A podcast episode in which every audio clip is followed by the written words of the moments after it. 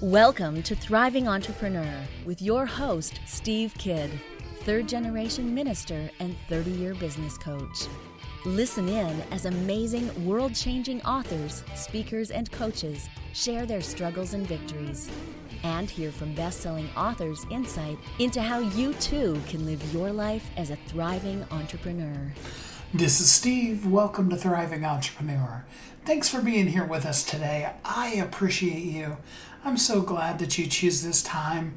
Um, you know, I always think of uh, Mr. Rogers when I am starting this part of it, you know. Um, and uh, I also think of the end of the Carol Burnett show where she sang the song about being so glad we had this time together. Um, you know, I really do feel that way. I'm so glad to live in a neighborhood with you. Thanks for being you and thanks for being here. Today, we really do want to focus on, you know, really maximizing the value of yourself, your time, the things that really you should be doing uh, versus the things, um, and there went that word should, we'll get into that here in a minute, but versus the things that you feel like you're supposed to do. So, like I said, we're going to jump into and we're going to jump all over that should word too and really create for ourselves, hopefully, the beginning framework of a life that is filled with doing the things that we're meant to do. I hope that feels inspiring and appealing to you as well because today I really want to help you, you know, maybe even hack your own life, your business, really maximize your time because your time is so valuable and also so important. So let's jump right into it. Before we do, I gotta talk to you about my friend Errol. Oh my gosh, a billionaire. Billionaire. Um, I was having a conversation with Errol uh, it was a while ago, and um, we were talking about the fact that billionaires do, uh, you know, they basically don't pay for anything, is really the basic way to say it. Billionaires think of money differently than the rest of us do. For a billionaire, um, if they want to fly somewhere, it makes more sense to purchase a plane uh, you know, take the flight to where they want to go, but then rent the plane out on an ongoing basis and turn that plane into a revenue stream. You know, a billionaire will invest in a hotel and then live in one of the rooms of the hotel and allow all the guests of the hotel to pay their rent, their utilities, uh, probably their food, you know, all of those things. Um, you know, they maximize the power of the money that they've um, collected to be able to have a quality of life that allows them the ability to basically not have to dip into that. That's why sometimes if you've ever looked at the Fortune 500 list, what you'll see is, is, is that there's a lot of those names that stay on there. And the numbers that they have either are continuing to increase or at the very least they're staying the same because they've learned a different way to look at money, um, especially when it comes to running a business. Errol has had 47 businesses, all of which he has successfully launched and either um, sold as you know a publicly traded company or sold them to a private individual for a profit. He's 47 and 0 in victories with businesses, um, and this billionaire wants to work with you. He wants to give you one on one, not just a little bit of time, but like two hours every week, plus be available to you via email anytime you have a question. He even said to me, and then if it's something I can't answer via email, I'll just jump on the phone with him. Imagine that kind of access to somebody with that kind of a track record and that level of experience. Now, I can tell you, with having coached with Errol, that, um, uh, you know, you're going to start off feeling like you started back into into life and especially business kindergarten and that's okay you're going to learn a lot of things. If you're interested in being coached by a billionaire for probably less than what you're looking at paying for most of the people who you know maybe they maybe just broke six figures for the first time ever in their business. If you're interested in that reach out to me. Send me an email. Facebook me steve kidd on facebook. Um, you know and let's talk about how we can effectively really introduce you to errol and get coaching for so much less than you can even believe you can get the coaching for um, and up level your business like literally never before. Um, again, and the reason why I took so much time talking about the opportunity with Errol today is because everything that I want to talk about in the show today, even with the interviews that I'm doing, my thought behind them is your time. And I'll never forget in the first coaching call I had with Errol, he said to me, What is the most valuable thing that you have in your whole entire life? Think about that for a minute. What is the most valuable thing you have in your entire life? And there are so many things that come to mind. Um, you know, tangible things, houses, cars, diamonds, all of those things can can come to mind. Um, often relationships uh, definitely come to mind. People that we value that are uh, so much more precious than diamonds um, that are in our life. But the most valuable thing, the most valuable thing that you have in your life is time. Everybody in the whole world has the same exact 24 hours in every single day. Whether you're Jeff Bezos, who is now the richest man in the world, uh, Bill Gates, Warren Buffett, Oprah, um, you know, even people who are only just, you know, millionaires, or people who just broke their first six figures, all the way down to, you know, the people who work so hard but don't get a check for it, you know, like your mom um, and people like that. Um, no matter who you are, no matter what you charge, no matter how much you make annually, you every day wake up and that day, starting at midnight, has the same exact 24 hours starting at midnight that Jeff Bezos has in his time. Now, if you've ever read some of the comparisons, I remember back in the day, there was one that compared Michael Jordan to Bill Gates. Um, and they put together everything that Michael Jordan, at the peak of his career, was making, both as a player as well as in endorsements and all of the things that he was doing. And then they said Bill Gates makes that in interest on his money in like the first hour of the first day of the year. you know, and, and the point of that one was geeks win, you know. Um, and those of us that were real geeks in high school and, you know, loved computers and all those kind of things, we love that kind of stuff. We love the validation that it gives to ourselves, that all this work we're putting into this business and all of the sometimes seemingly unrewards that come from the day to day struggle, that there really is a victory at the end of that. But here's the thing Michael Jordan, Bill Gates, they both still only have the same number of hours in their day. Both of them extremely successful.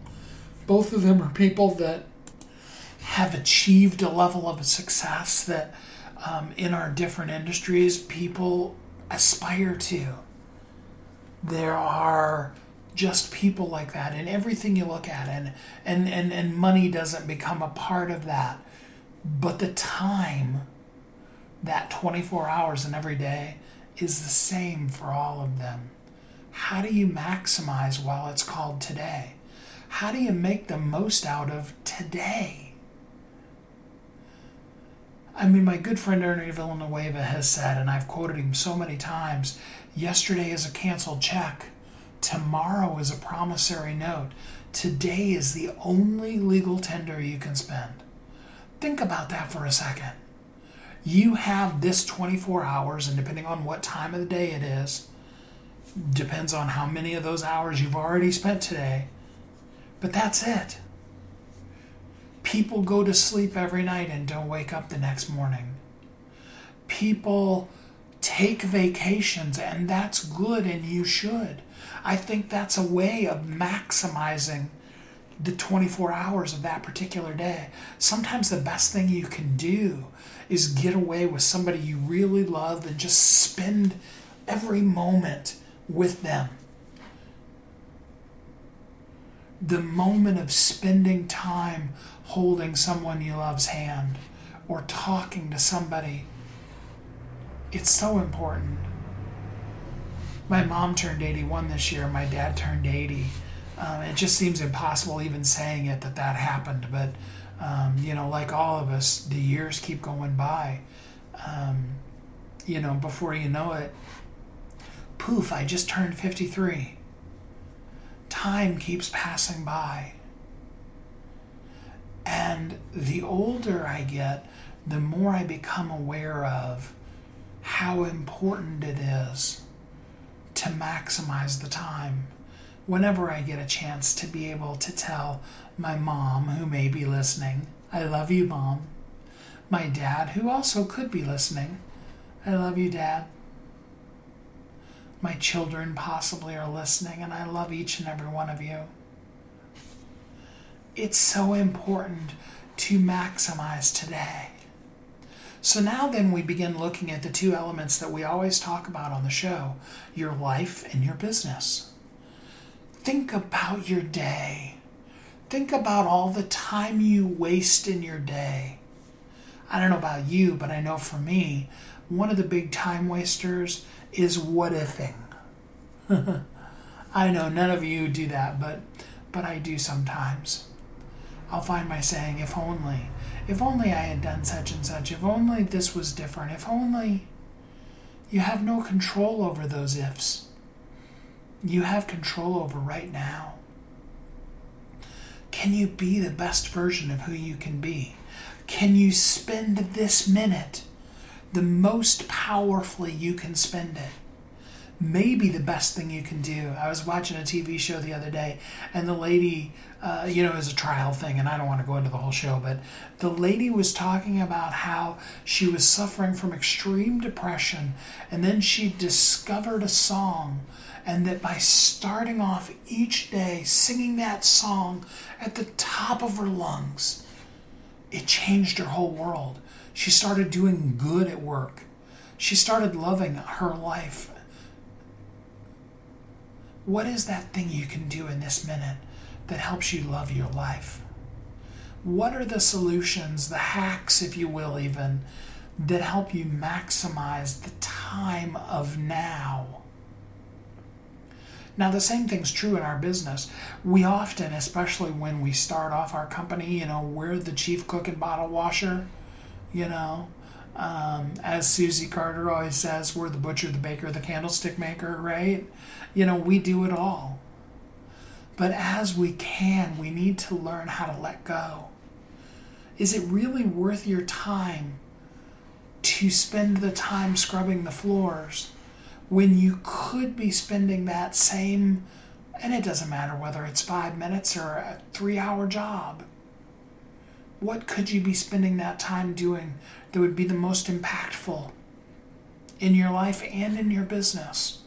What are the time wasters that you spend so much time doing that somebody else has that skill set? Here's the even bigger thing, and this one's going to really freak you out a little bit there are some people that absolutely love doing that thing that you hate doing, that you're forcing yourself through today because you're supposed to, because you have to. Remember, I said we were going to talk about should? you know, I should do this. Well, I've said to Kathy a million times, and, and I'll say it to you right now quit shoulding on yourself. Should is such a horrible word because there are things you are meant to do, life goals and dreams that you're meant to fulfill. But there's nothing you should do. Those pressures come from somebody and somewhere else, and they're not real. But the 24 hours that's today, that's real. And today, oh, today, maximize all of the marrow, all of the juice out of today. Make it the best day ever. Love somebody that you really truly love to the ultimate, just the max of your capacity. Squeeze them until they squeak. You remember when your babies were little? Sometimes you just want to just scoop them up and squeeze them. Or maybe you have a little puppy like I do, my little mocha. Sometimes I just want to rub that little fur ball until the hair just falls off of her. Because she's just so sweet and adorable. She's always there for more love and more rubs. Those are the things that we want to maximize our time. Giving the love, the hugs, and the kisses. Doing not the things we should, but the things we're meant to do in this world focusing our time, effort, and energy today on fulfilling that thing that you're meant to do, that purpose that you're meant to serve. What if you did that? What if there were some tips and tricks, both in your personal life as well as in your business, that could help you do that? Well, today we're going to talk about that. And at the end of this episode, you're going to have some more tips on how you can live as a thriving entrepreneur. I'm ready for it. How about you? We're going to take a break and we'll be right back. You've heard Kathy and I talk about it. You've seen the workshops. You have watched as others of your friends have become a best selling author. And now it's your turn. Let me ask you this what would being a best selling author do for your business? Over 80% of people surveyed said that they want to write a book, which means that if you're listening, you probably are one of those people. Now is your time because you have a message that needs to be shared. That message is not for you, it's not for your ego, it is because it serves other people. Kathy and I are here to help you share your unique brilliance with the world. All you need to do is go to WeHelpYouThrive.com, check us out, and find out how you can be a best selling author today. Welcome back to Thriving Entrepreneur. This is Steve. Welcome back. Thanks for listening to Thriving Entrepreneur today. I do hope that if you're interested in doing coaching with Errol, that you will reach out to me. You can send an email to askstevekidd at gmail.com. Um, you know, you can schedule a time to talk, of course, about doing your book anytime by going to askstevekidd.com and scheduling a time. But I really do hope that you'll take advantage of being able to coach with Errol. So let's jump in. First, we want to talk about you. Some hacks that you can use for your life to hack your life and make it better, to more powerfully maximize the 24 hours that is today. I'm ready for it. How about you? There are so many things that run through our head that create fear and ultimately make us treat ourselves badly. Well, today is the day for that to stop. Today, we're going to talk about some of those things and help you break through to a more positive, encouraged reverence of yourself. I'm joined by Angela Gallo, and she is going to talk to us about some amazing things that she's going to teach us on visibility, authenticity, and self exploration. Hi, Angela. How are you today? Hi, so well. Thank you for that delicious intro. Beautifully yeah. said. Makes me very excited to be here. Thank you. Yeah, absolutely. So tell us a little bit first about who you are and what's got you to this point in your life. Sure. So the story has been interesting and kaleidoscopic, and one that I have really made a conscious effort to lean into over the last 12 months. Um, really embody everything it is that I have learned in a nuance or a really big revelation of sorts within probably the last 10 years of my life.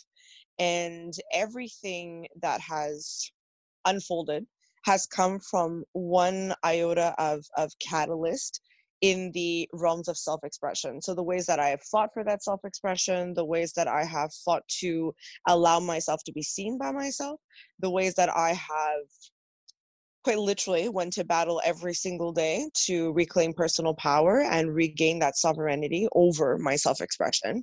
And all of the work that I have subsequently participated in, either on a you know one on one capacity, coaching other people through visibility, or just the general conversations that I've had with my followers and my fans and my community online.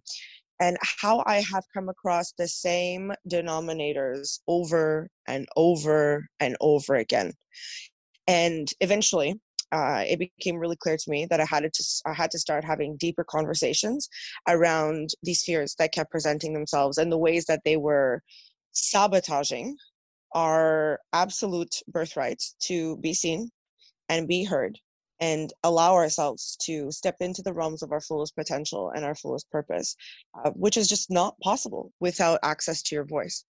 And so I kept coming across people who were afraid of being seen, uh, afraid of their own success, afraid of their own happiness, uh, and afraid of loving themselves unequivocally. And throughout the last couple of months, I've really just devoted my time and energy to bringing people, I feel, a little further away from this institutionalized idea of worship and really back down to the reverence of ourselves. And um, I really, really believe in my core that everything it is that I have experienced in my life, whether that was trial or triumph, every way that I have alchemized struggle to strength, every way that I felt squashed, and often subconsciously um, did everything I could to pick myself back up again, has really come from this sickness of feeling invisible and this sickness that we're all dealing with the sickness of self-deprecation of self-loathing of feeling like we're broken like we are never enough that keeps us moving on this conveyor belt that is is killing us and so that's how I got to where I am today. That is so powerful because, you know, I don't care who it is. I know people who have made gigantic amounts of money, as well as people who have never worked a day in their life. And every single one of them has that little voice in their head that's saying crap about them. mm-hmm. Mm-hmm. So, so what is the ultimate hack to get to that success that's buried beneath all of that trash. I love it. There is a immense amount of discipline required. That is the first thing. I don't think that people understand what a ritual this has to become and what a daily practice this has to become before it can become a discipline and before it can become a almost a non-negotiable and it it in my opinion all comes from knowing what it means to feel good and what it means to love yourself unequivocally what it means to uh, back yourself and believe in yourself no matter what. Until people actually use the sensory faculty which is every sense available to them um, and not just like the deprived uh, version of that sense but i mean really truly use the barometer that's in their body the thermometer the compass that is designed to lead them to what feels good until they truly know what it means to be in a place of not feeling like their life is meaningless because everything about their existence is meaningful, they will never know what they're fighting for.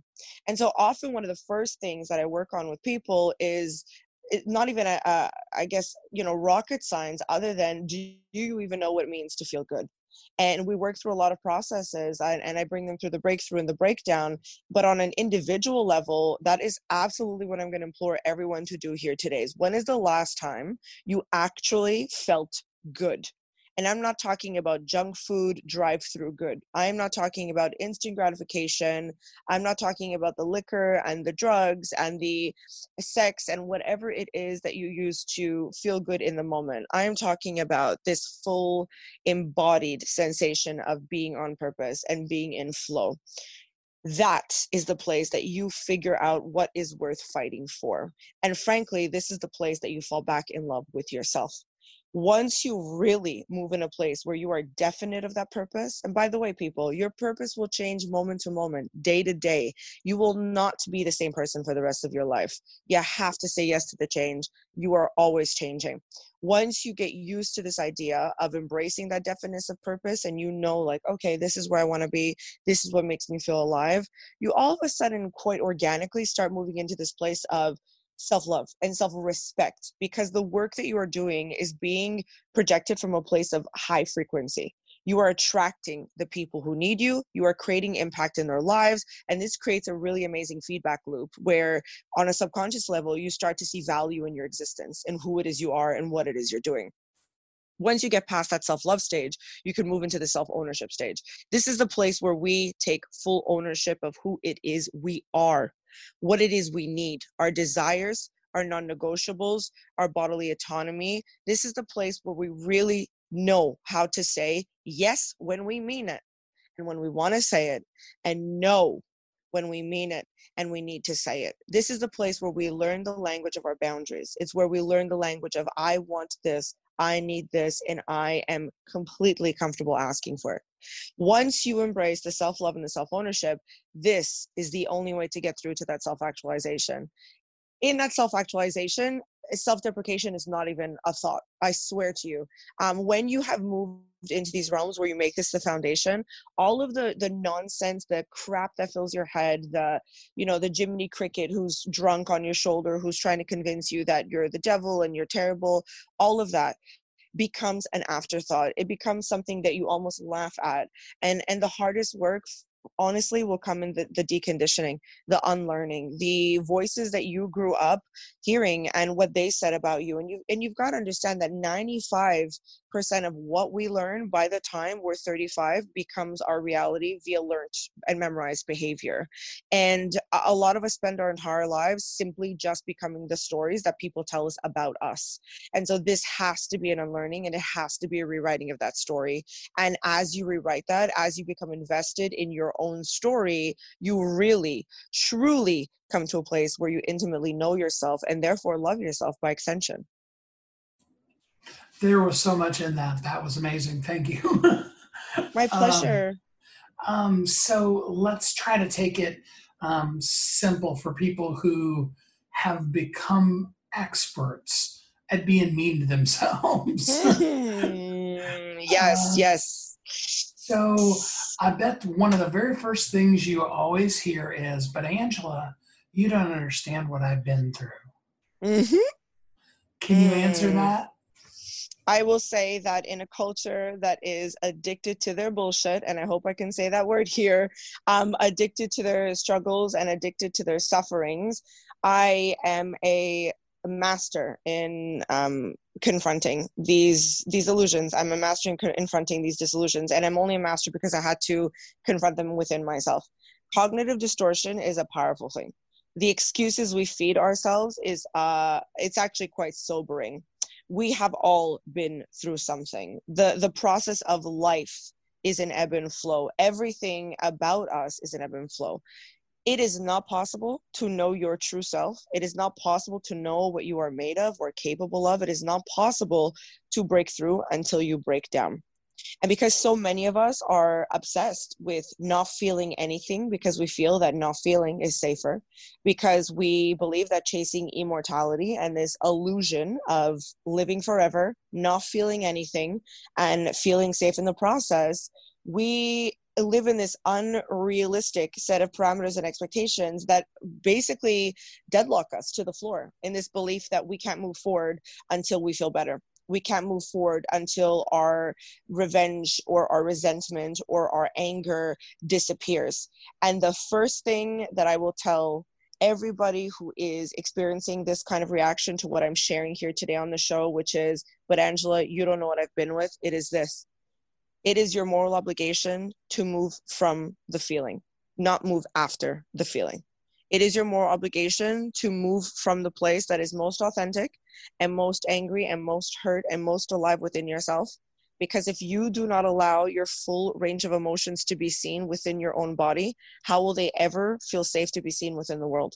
If you do not give yourself a fighting chance, at finding what it means to be finding out what it means to be alive and finding out what it means to be happy for you. How is it possible that anything in the world is going to happen to you that is going to fill that void in a way that feels satisfactory? This is the fact. Universe god religion whatever it is you want to call it will only meet you where you meet it. And if you stay addicted um, to the story of yourself that story will eat you alive and it's our commitment to stagnation that is the problem. It is not our history. It is our inability to see what future is waiting for us because we are too obsessed dwelling on what happened in the past. Wow. There are some people that probably turned that off because they're not ready for that. Yeah. Yeah. there that's so awesome. I love that so much. So um let's talk to the bold person who didn't tune us out and is ready to well you know let's be honest we are where we it's are. True i love it yeah. um, so for that person who's ready to boldly take a step out of their trash what is the very first step that they could turn off this you know turn off the show right now and take action on right now? Many of us have a level of TV antennae. Okay, let's just call it that TV antennae uh, stuck at the top of our head. And we have whiskers, we've got the whole sensory faculty, and it is constantly processing information. It is taking in information energetically, physically, metaphysically, emotionally, and it is processing that information and it is reacting based on what it sees. The first thing I'm going to tell you is what is around you in your life right now that is allowing you to feel the way you feel? What is around you right now that is making you feel the ways that you feel? Who in your life is enabling you to believe that you are not worthy and that you are not of value, that your happiness is not important, that your safety is not priority, that your essence, your vitality is just not even somewhere in the uh, uh important enough to be somewhere in the conversation.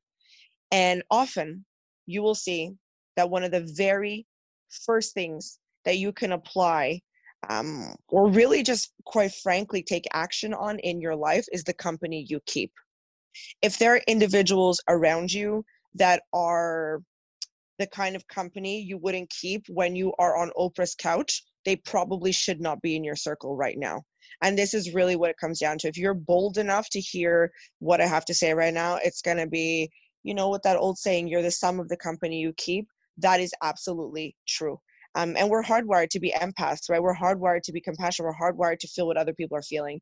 And if we put ourselves in relationships, business partnerships, situations where the individuals around us are energetically crushing us, sucking the life out of us, making us feel defeated, that is the one thing that I would take radical action on. And that is, you know, um, how can you block and delete people from Facebook right now or Instagram that you don't feel safe around? What are the ways that you can stop talking or talking less to the people in your life that you feel like your self expression can't actually be explored around?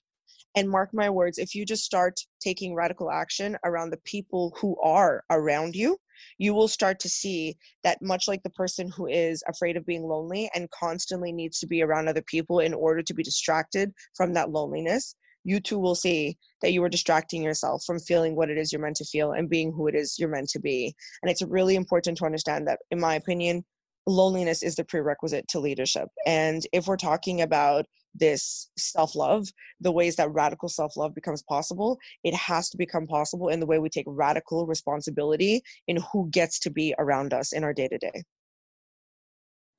Perfect. I absolutely love that. So, Angela, what can people do who want to dive deeper with you? How can they get in contact with you?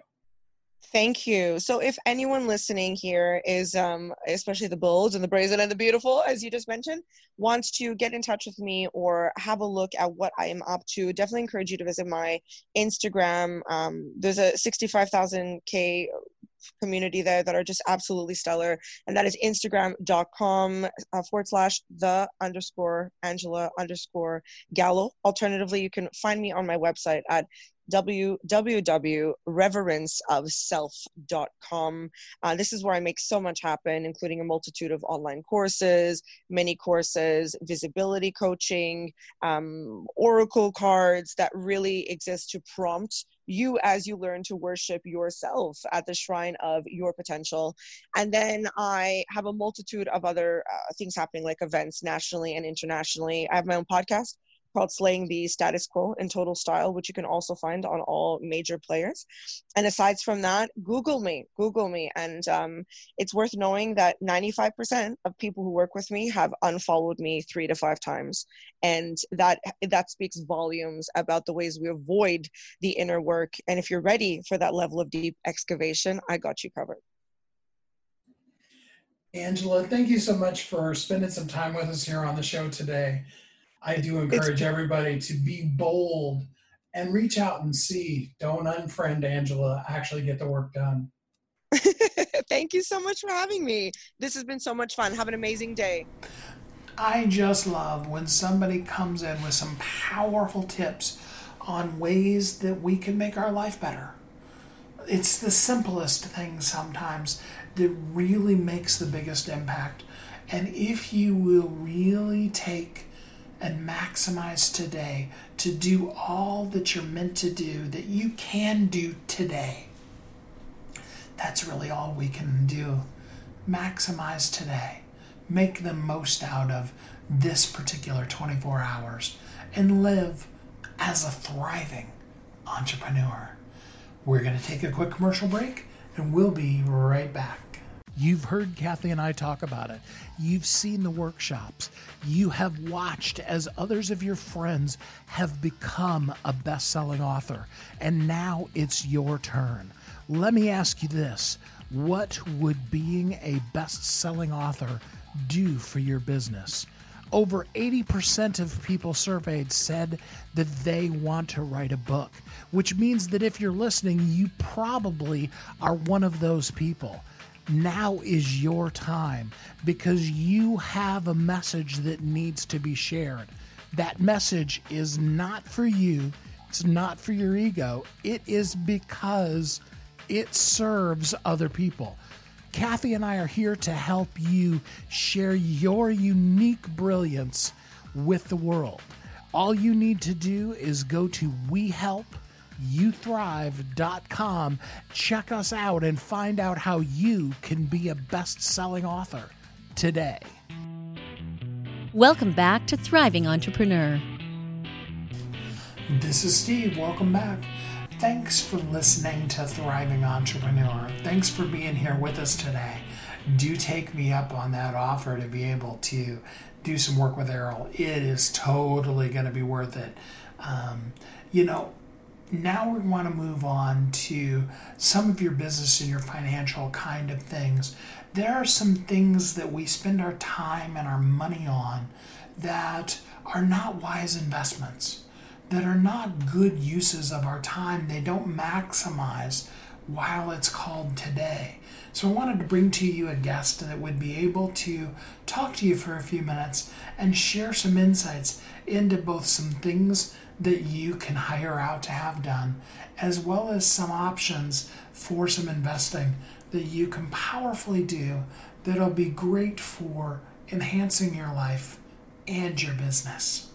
The world of investing is so diverse, and then when it comes to your business, and bringing investors into your business. You know, maybe you've watched shows like Shark Tank or things like that, but there's so much more that's out there in in the world when it comes to bringing an investor into your business. So, to help those of you who may be contemplating that, I'm joined by an absolute expert in this field, Joe Du Bey. He is the co founder and CEO of a company called Eden, who has raised over $40 million for leading investors such as Y Combinator, Fifth Wall Ventures, and several others.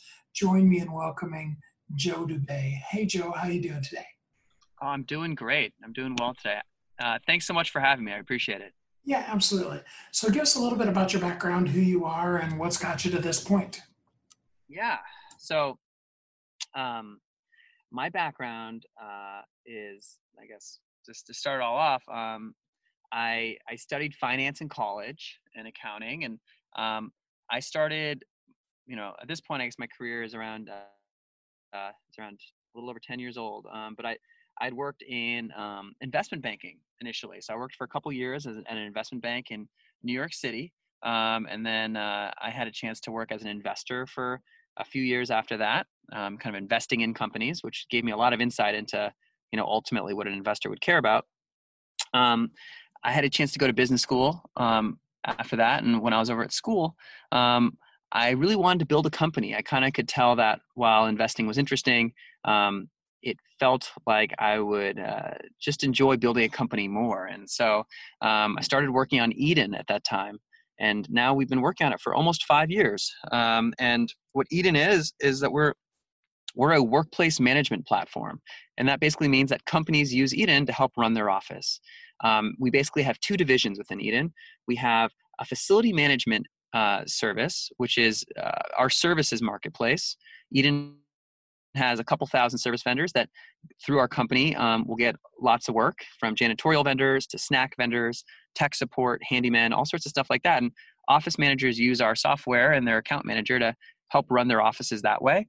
And then we also have uh, with eden um, software that we sell on a saas basis. People can sign up for monthly subscriptions and that's like ticketing and visitor management and all the kind of software side you might need to run uh, a modern office and so we, we've been We've been hammering away. Now there's around 70 of us, um, and we're live across the United States and starting to launch some international markets as well. And um, as you noted, we raised $40 million from a number of leading investors and um, and raised uh, around a $25 million Series B just a few months ago. That's a lot of money. So, um, you know, having been in the space during the pre dot com burst, if you will. Yeah. Um, you know, what is different? Because I know back then it was kind of how quickly can we spend the money and get more money. So, what's different in um, the investment arena these days when it comes to bringing investors in? Yeah, I mean, you can always, I think you can still find examples of times where it just doesn't make any sense. Um, just like there was in like the dot com bust days. Um, I would say the biggest difference today is there's the businesses that are receiving a lot of funding. Many of them are actually um, validated. They have they have a tremendous amount of revenue. They often have really high gross margins. Some of them are cash flow positive. And I think you know our the poster children for like a successful business now in this in the kind of the new age that despite having a lot of funding and a high valuation is folks like Zoom or Slack, um, businesses that have just grown revenue substantially and, and I think are and have really high gross margins. And those are the ones that I think really have deserved their meaningful valuations. And I think at the same time, we've seen a number of businesses that were probably misvalued. Um, folks like WeWork, where they're being treated like their revenue was, you know, SaaS, high gross margin revenue. Um, and so you still see mess ups out there from some investors, but um, I think in general, the businesses now are a lot healthier and they, they really generate quite a bit of revenue and, and often um, positive cash flow. So, what would a company who you know wants to be at a place where they can bring in some investors but isn't there yet what would be the kind of things they need to do to really be appealing to investors yeah so i think it depends on the kind of company you want to build so for us we've always been very focused on building a company that could go public, um, that kind of scale. And if that that's the kind of company you want to build, then um, you know a, a really big um, company, then there's a lot of startup investors that might be interested. Especially if, you know you, you should be you know ideally using technology in some innovative way that that hasn't been used in a certain in a certain industry. Um, and in that case, there's a whole host of seed investors and angel investors who think about kind of the early days of companies that aspire to eventually have, you know, call it over 100 million of revenue. Um, I think for most folks, that's like not really what they're trying to do. They're just trying to build a really great business that um, that doesn't need to have that sort of crazy scale. Um, and I think that is um, that's that's a different path. That's that for those kind of um, for those kind of businesses. There's actually a growing number of investors that are often called angel investors um, that are interested in investing, especially in a lot of the kind of direct to consumer type businesses. Um, and I think the way you find those folks is um, you a number of them, you know, will, will, allow people to kind of apply for potential investment on their website. Um, you have to kind of Google search a lot to find out who are the people who consider themselves the domain experts. A lot of them are talking about things they like to invest in on things like Twitter. Um, and then there's a website called AngelList that a lot of angel investors are on, and, and you can kind of figure out which ones are looking for new investments there as well. Perfect. So, you know, we keep moving forward. Technology keeps um, keeps us on our toes is probably the best way of putting it. Um, how has technology impacted the world, especially when it comes to, um, you know, what you do with workplace management and stuff like that? Yeah, so uh, it's really transformed it, um, and I think it's you know on the brink of transforming it. I think a lot of industries got transformed before. A lot of things that that touch, especially stuff that's in the consumer's life, like when you're at home, that stuff's starting to get really modified in an amazing way. From you know getting in an Uber when you need to get a ride to booking an Airbnb if you're a consumer to um, all the cool smart home stuff that's happening now out of Google and Amazon. Um, there's so much cool stuff that's that's that's, that's ready for the consumer, and, and a lot of it hasn't really. People hadn't thought about the office and how to make the workplace experience better. I think one thing that's come out of this WeWork, you know, issue, a lot of the bad stuff with WeWork recently, that's that is good is that people care a lot more about how they feel at work now because folks like WeWork and some other companies have have placed a premium on your experience at the office. And as a consequence i think now people in the in companies are starting to they're starting to increasingly have something called a workplace team or some coming together of facilities and hr where they really care about people's experience at work. And so we're starting to see a lot of demand for different kinds of software and services in the office. So so using eden's um, services marketplace we're seeing a lot of people um, start to get things like um, catering at the office. If they're expecting people to work long hours especially in a lot of you know urban areas then they're going to increasingly give them food. Um, we're also seeing things like um, on the software side of what we offer things like visitor management. They want guests to come in and have an easy way to check in and tell whoever they're visiting that they're there. Um, so we have software for that on an, on an ipad app. We're also seeing folks use our ticketing tool because they want to make it so it's easier for people to kind of raise their hand and say hey um, it's hot where i'm sitting or uh, the Wi-Fi is out, or whatever that is they might need to you know be working on. So in general, I think there's there's a reorientation towards you know forever it was kind of like you go to work and it's and it's you know just not a good experience. And I think increasingly they're saying how can we use technology um, to make people have a better day at work and create a more consumerized experience when you're at the office. It immediately made me think of not the TV show, but the movie that came before it, the movie The Office, where the you know the guy was basically the less he did, the more he got promoted. Um, yeah. And you know we need to move away from that cubicle nature of you know drone workers to something where we can really impact the lives of people. A hundred um, percent, a hundred percent. And I think that that's really what we're that's really where the world is moving. And so we want to be a part of that solution by making it really affordable and um, accessible for people to have a better workplace experience. So, what are maybe like the top five or so of ways that you engage with with companies, especially smaller ones? Yeah, so smaller companies are actually like that's our biggest audience, um, kind of the small and medium sized business um, market, because we found found that if you're really small, if you're just like a person or two, you're often staying in a co-working space, and if you're really really big, um, you know you've got a whole you've got 15 offices or more you often are working with one of the global real estate service companies someone like a you know like a cbre who will manage all of your offices for you um, but everyone kind of in between. If you've got you know five to three hundred employees or something, they're the ones who've kind of been left out, and they're the ones who can really use Eden's marketplace of services. Um, and we're seeing them use it for you know doing basic stuff like finding the right janitorial provider and managing that provider through our, our dashboard. Um, you know, being able, they're able to request various handyman services through Eden and get a TV mounted so they can have that in their office, um, or even um, set up recurring fruit delivery through our marketplace.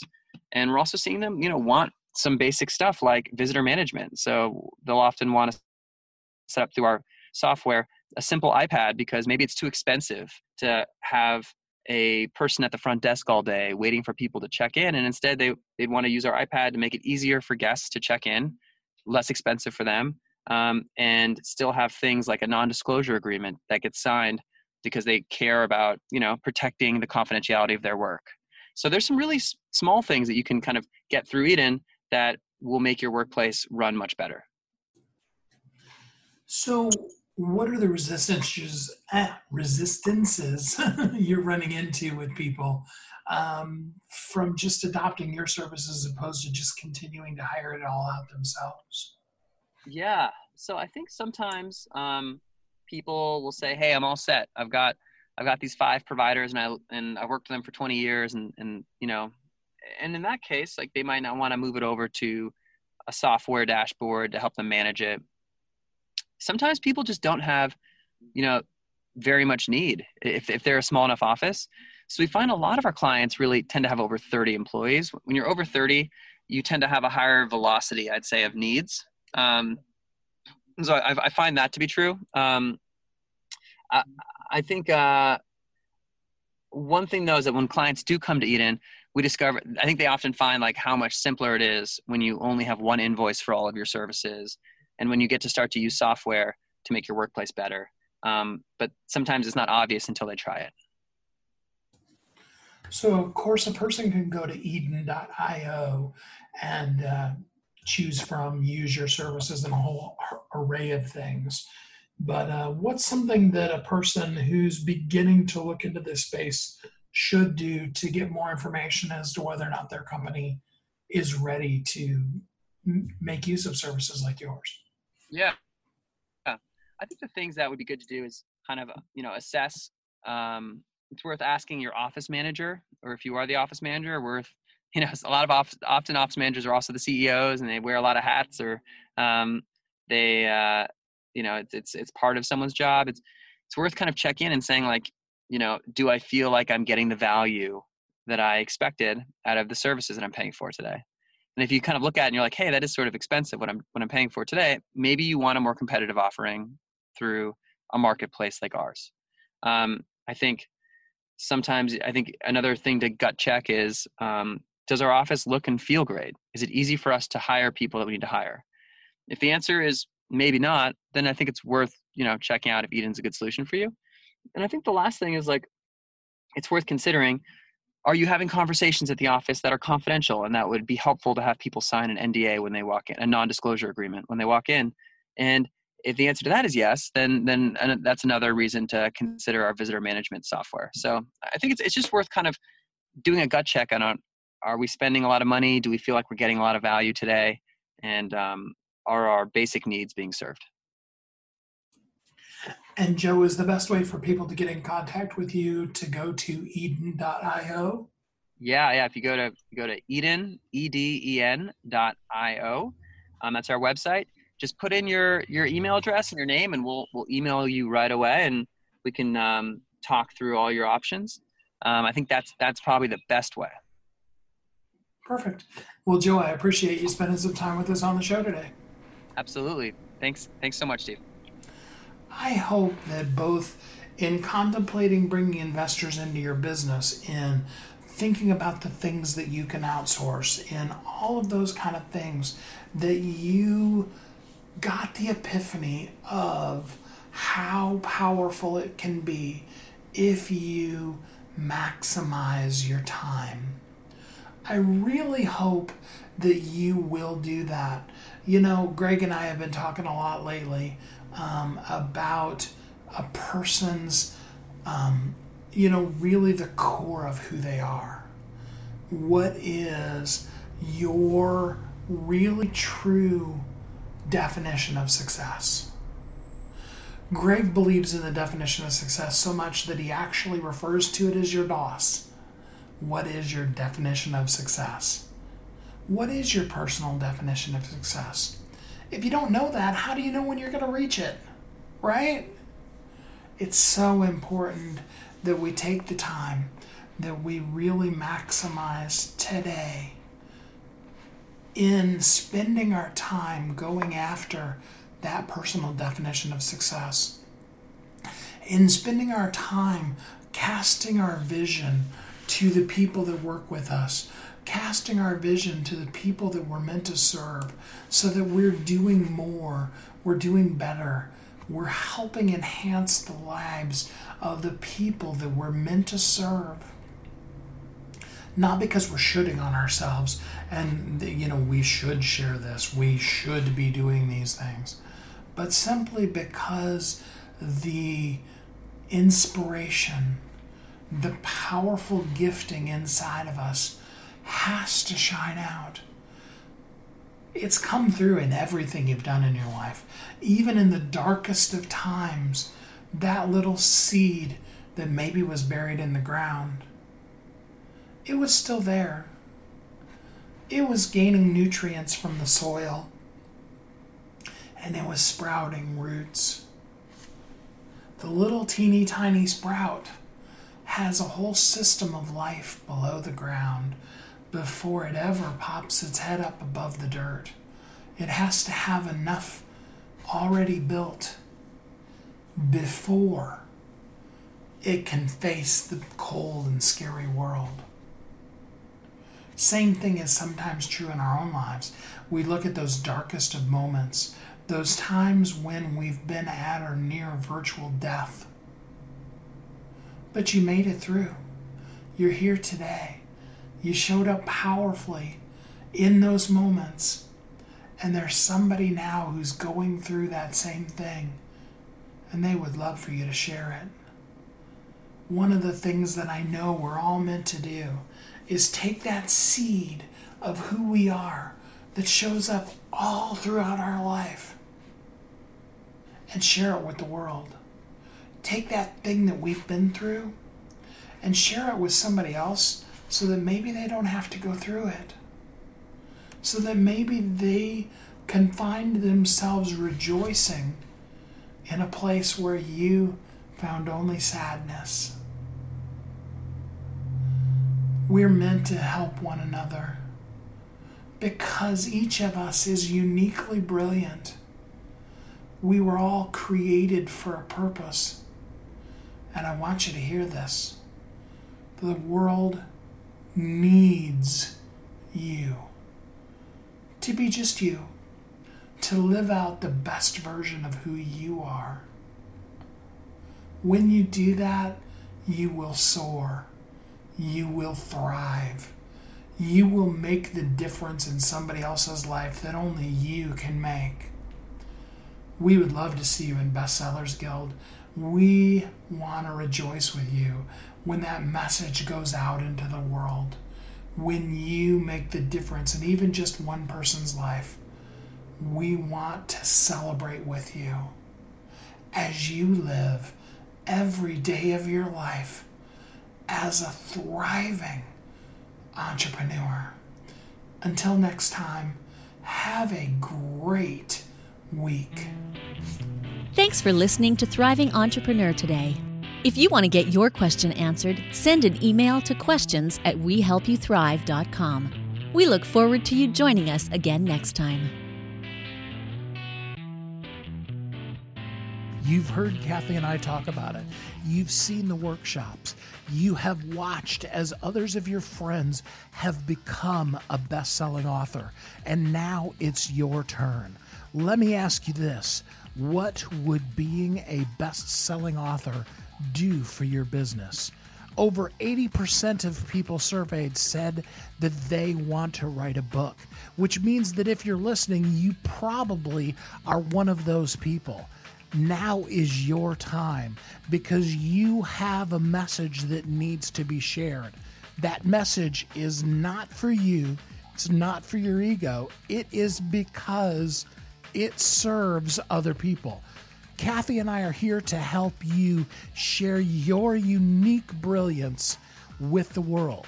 All you need to do is go to WeHelpYouThrive.com, check us out, and find out how you can be a best selling author today.